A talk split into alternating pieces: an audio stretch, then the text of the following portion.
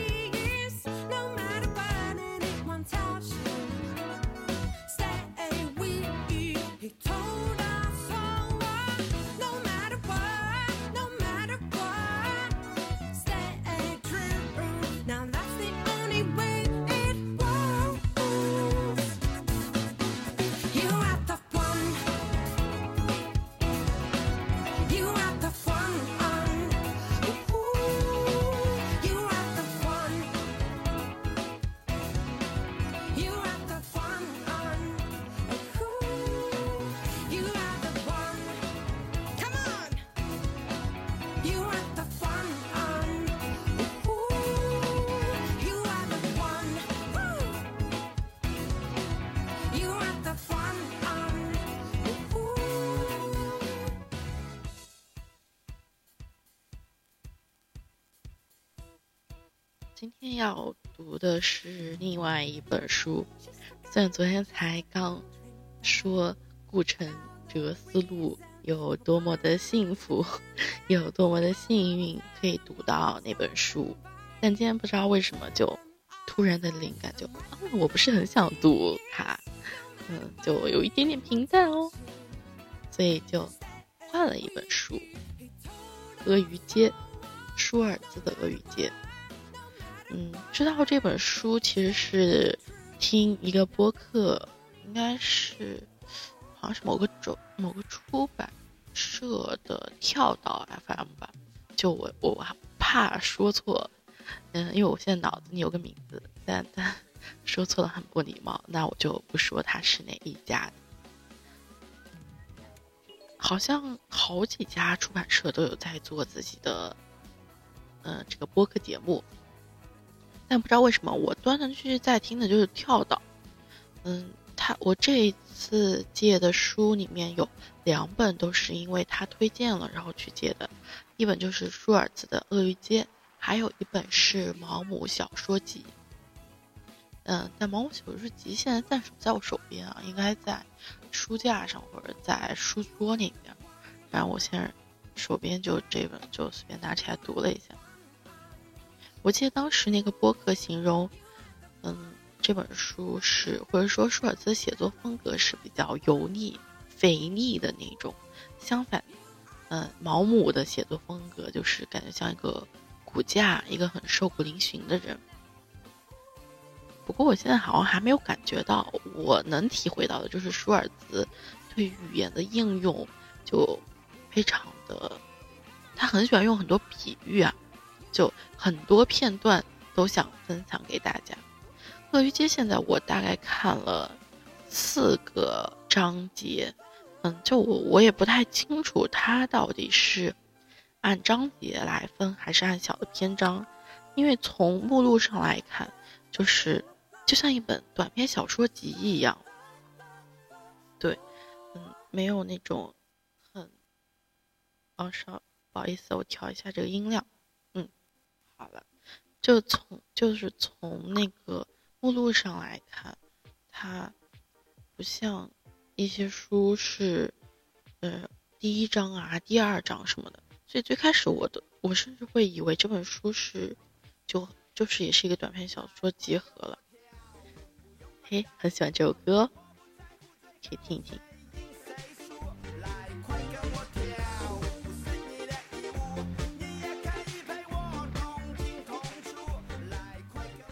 今天今天的歌都莫名的很欢乐，希望你也拥有一个好心情。嗯，那这本书我现在读了四个小章节的感受就是有很多比喻了，不然我们就直接哦不止哦，因为我他他应该是不好意思，就我现在才看到目录还有另外一页，就像那个嗯考试的时候。他早早的做完题，在那里坐等考试结束。结果在这最后的两分钟检查的时候，发现卷子上还有一页自己完全没有做。就有一种这种心情。那它其实分成三个部分了，第一部分就是鳄鱼街，嗯，然后不同的章节。第二个作品是沙漏下的疗养院，然后最后还有四个未集结作品，我猜想是四个小短片呐，也有可能就这个故事叫做未集结作品，现在还不知道。鳄鱼街，那我们来分享一些我觉得一些片段吧，一些小小的非常精妙的比喻。第一章叫做八月，那他是这样说的：七月，父亲去附近的温泉疗养，把我、哥哥和母亲丢给了炙热发白的夏日。被强光晒得昏昏欲睡的我们，翻开这本假期之书，它所有的页面都闪着炫目的白光，在它们的底层。藏着泥紫金黄色的果肉，香甜的令人眩晕。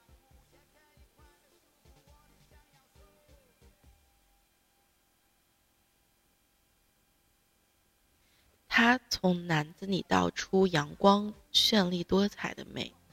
晶莹剔透、闪闪发光的野樱桃，闻起来比吃着还要香甜可口的神秘黑樱桃。以及包裹着夏日悠长午后金黄的、金华的金黄色杏子，在这水果的纯粹诗篇旁，他卸下了一大片丰沛饱满、有着像琴键一样肋骨的小牛肉，还有像水草一样鲜嫩多汁的蔬菜。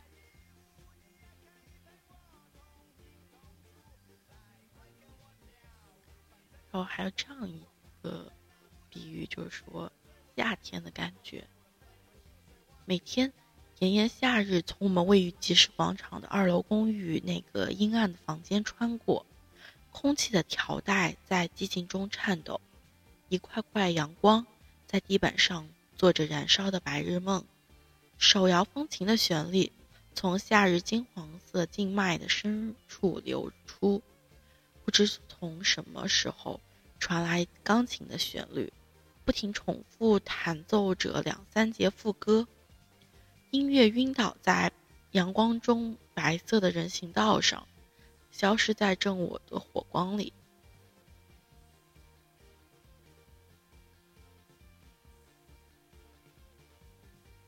在金色光芒里游动的人们，因为炎热半眯着眼睛，好似被蜂蜜粘住了一样。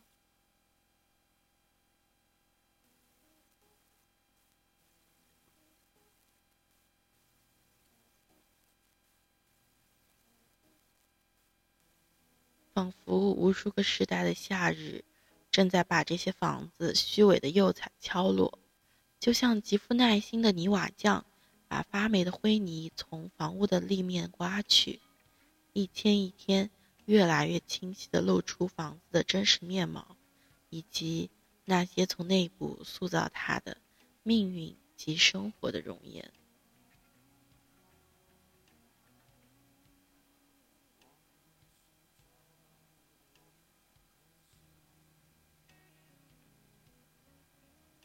方形的人行道石板，在我们舒缓的脚步下缓缓流过，其中一些像人的皮肤一样是淡红色的，另一些则是黄色和蓝灰色。所有的石板都光洁平整，被阳光晒得很温暖，有如天鹅绒般柔软，像是溢满阳光的脸蛋，让人踩得几乎认不出来，愉快地遁入虚无。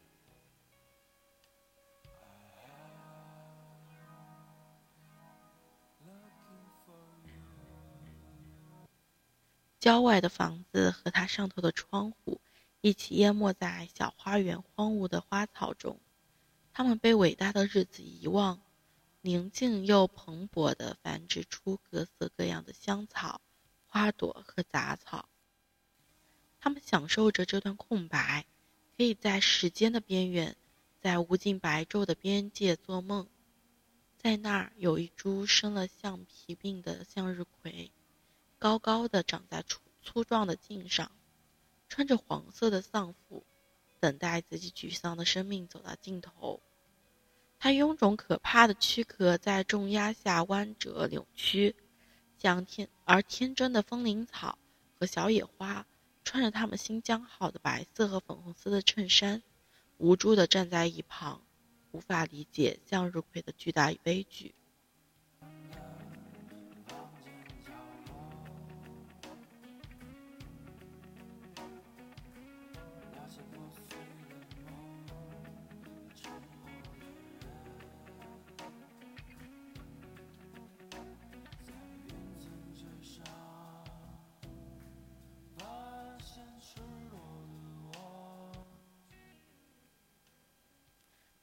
的玛丽莎卡躺在稻草堆的箱子里，像圣饼一样苍白，又像失去了手掌的手套一样安静，仿佛是利用他还在做梦的当。那寂静喋喋不休地说着话，明亮的、黄色的、邪恶的寂静自言自语，和自己争吵，大声发表粗俗又癫狂的独独白。囚禁在玛丽莎卡灵魂里的时间，从她身体里抽离了出来，真实的令人害怕。他自顾自走过这个房间，喧哗、吵嚷，令人厌恶。他从脑中这个喧嚣的石磨中流出，在清晨明亮的寂静中变得越来越大声，像是邪恶的面粉，散碎的面粉，疯子撒出的愚蠢面粉。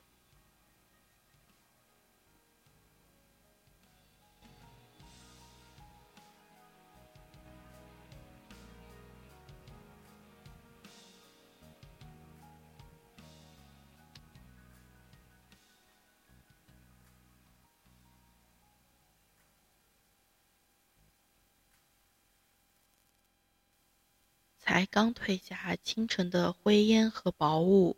日子马上就陷入琥珀色的低沉午后，有一瞬间变得金黄透明，像是深色的啤酒。随即，它很快就陷入了多彩而辽阔的夜，坠入它美妙的重重红顶之下，重重回红顶吧，就很妙啊！这些比喻，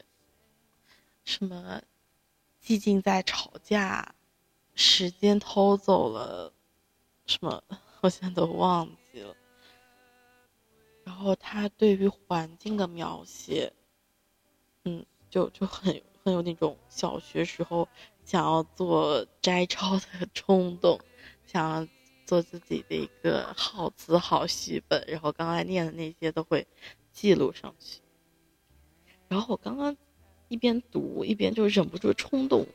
然后冲上冲向某宝买了买了很多书签啦，然后包括那种纸质的，呃，可以粘在书上的便签，还有那种呃回形针一样的，就能能让我知道在哪。那我会感觉这本书可能会被我贴满了标签和回形针，就每一点都想跟大家分享。我本来是想。我我读的时候就想，哎，我这一段可以啊，那一段可以，那我第一篇整一篇都可以啊，太长了，好像不可以。然后后来的，哎，这个也很好，那个也很好，就很多都想要分享的。而我刚才读的，就除了最后一段，其实都是第一章节的内容。那我们再找一点点来读，然后我们就早点睡觉吧。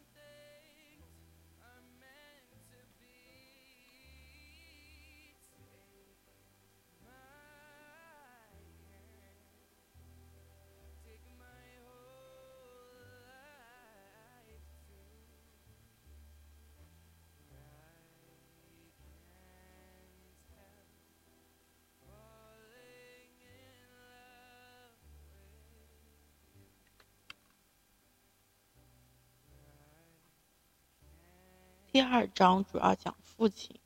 他有这样一句话，说：“父亲在我们面前慢慢的枯萎。”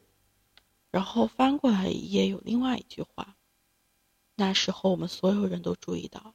父亲一天一天的缩小，像是从内部开始干枯的坚果。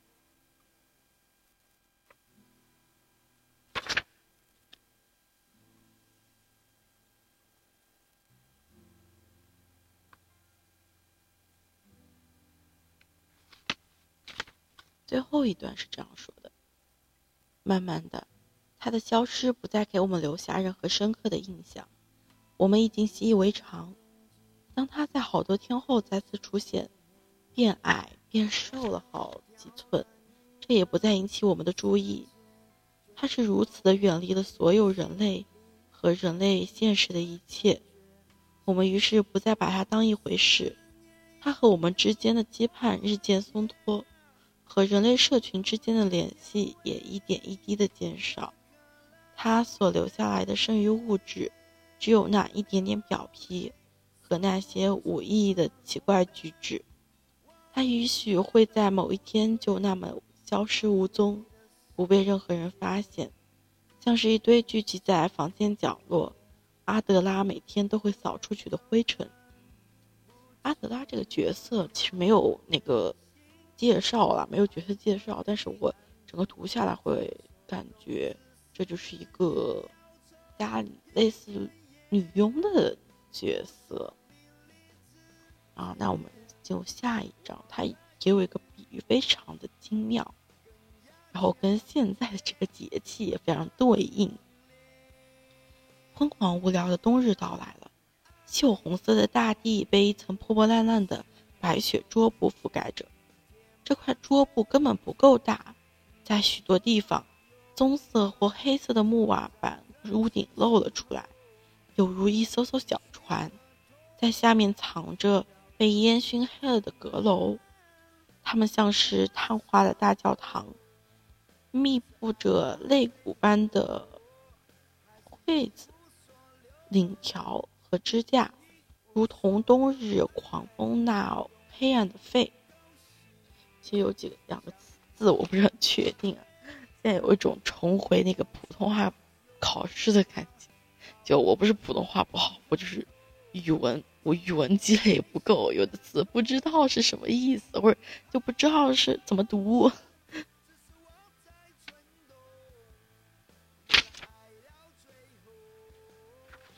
大家可能会听到一些书翻页的声音。啊，然后有想读这样一个段落，是那个跳岛 FM 里面某一位主播分享的一个段落，嗯，我所以想想那个在在这里致敬一下，或者说相当于发微博艾特一下别人。有一天，在我们大扫除的时候，阿德拉突然的出现在父亲的鸟鸟内王国，他站在门边，绝望的闻着充斥着房间的恶臭。看着粘在地板、桌子和家具上成堆的鸟粪，他很快做出了决定：打开窗户，挥舞着手中那根长扫帚，把一整个房间的鸟儿搅动了起来。一大片羽毛和翅膀组成的可怕云团，伴随着尖叫腾空而起。在那风暴的中心，阿德拉像酒神愤怒的女祭司。挥着酒神杖，跳着毁灭之舞。父亲和那些鸟儿一样，挥舞双臂，惊恐万分地尝试飞到空中去。慢慢的，那片翅段、那片翅膀的云团越来越稀疏，最后战场上只剩下精疲力尽、喘个不停的阿德拉，还有父亲，带着忧虑和羞愧的神情，准备好接受任何形式的投降。过了一会儿，父亲走下了楼，走出了自己的领地。他是一个被击溃的人，一位刚刚失去了自己宝座和国王的被流放的国王。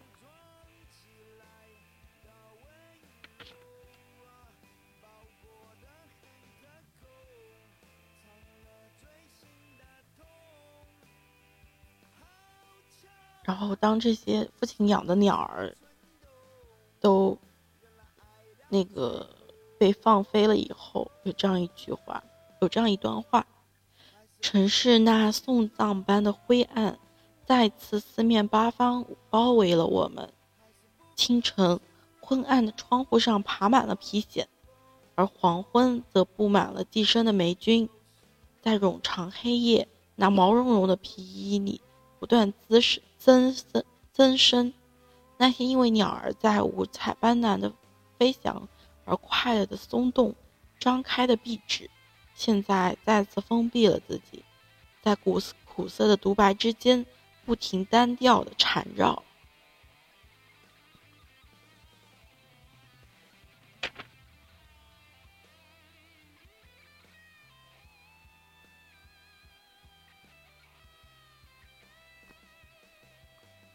被子一整天都不曾整理，床上堆满了在梦魇压迫下变得皱皱巴巴、卷成一团的床单和被子，像是一艘深沉的船，准备离港航向潮湿复杂的迷宫，有如黑暗没有星光的威尼斯。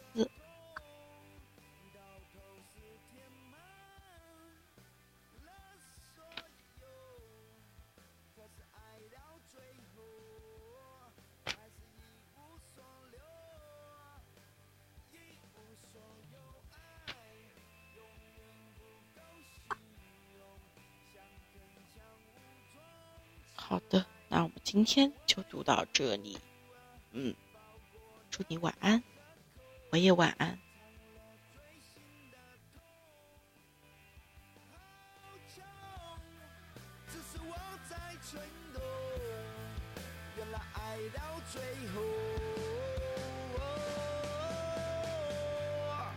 还是不够形容。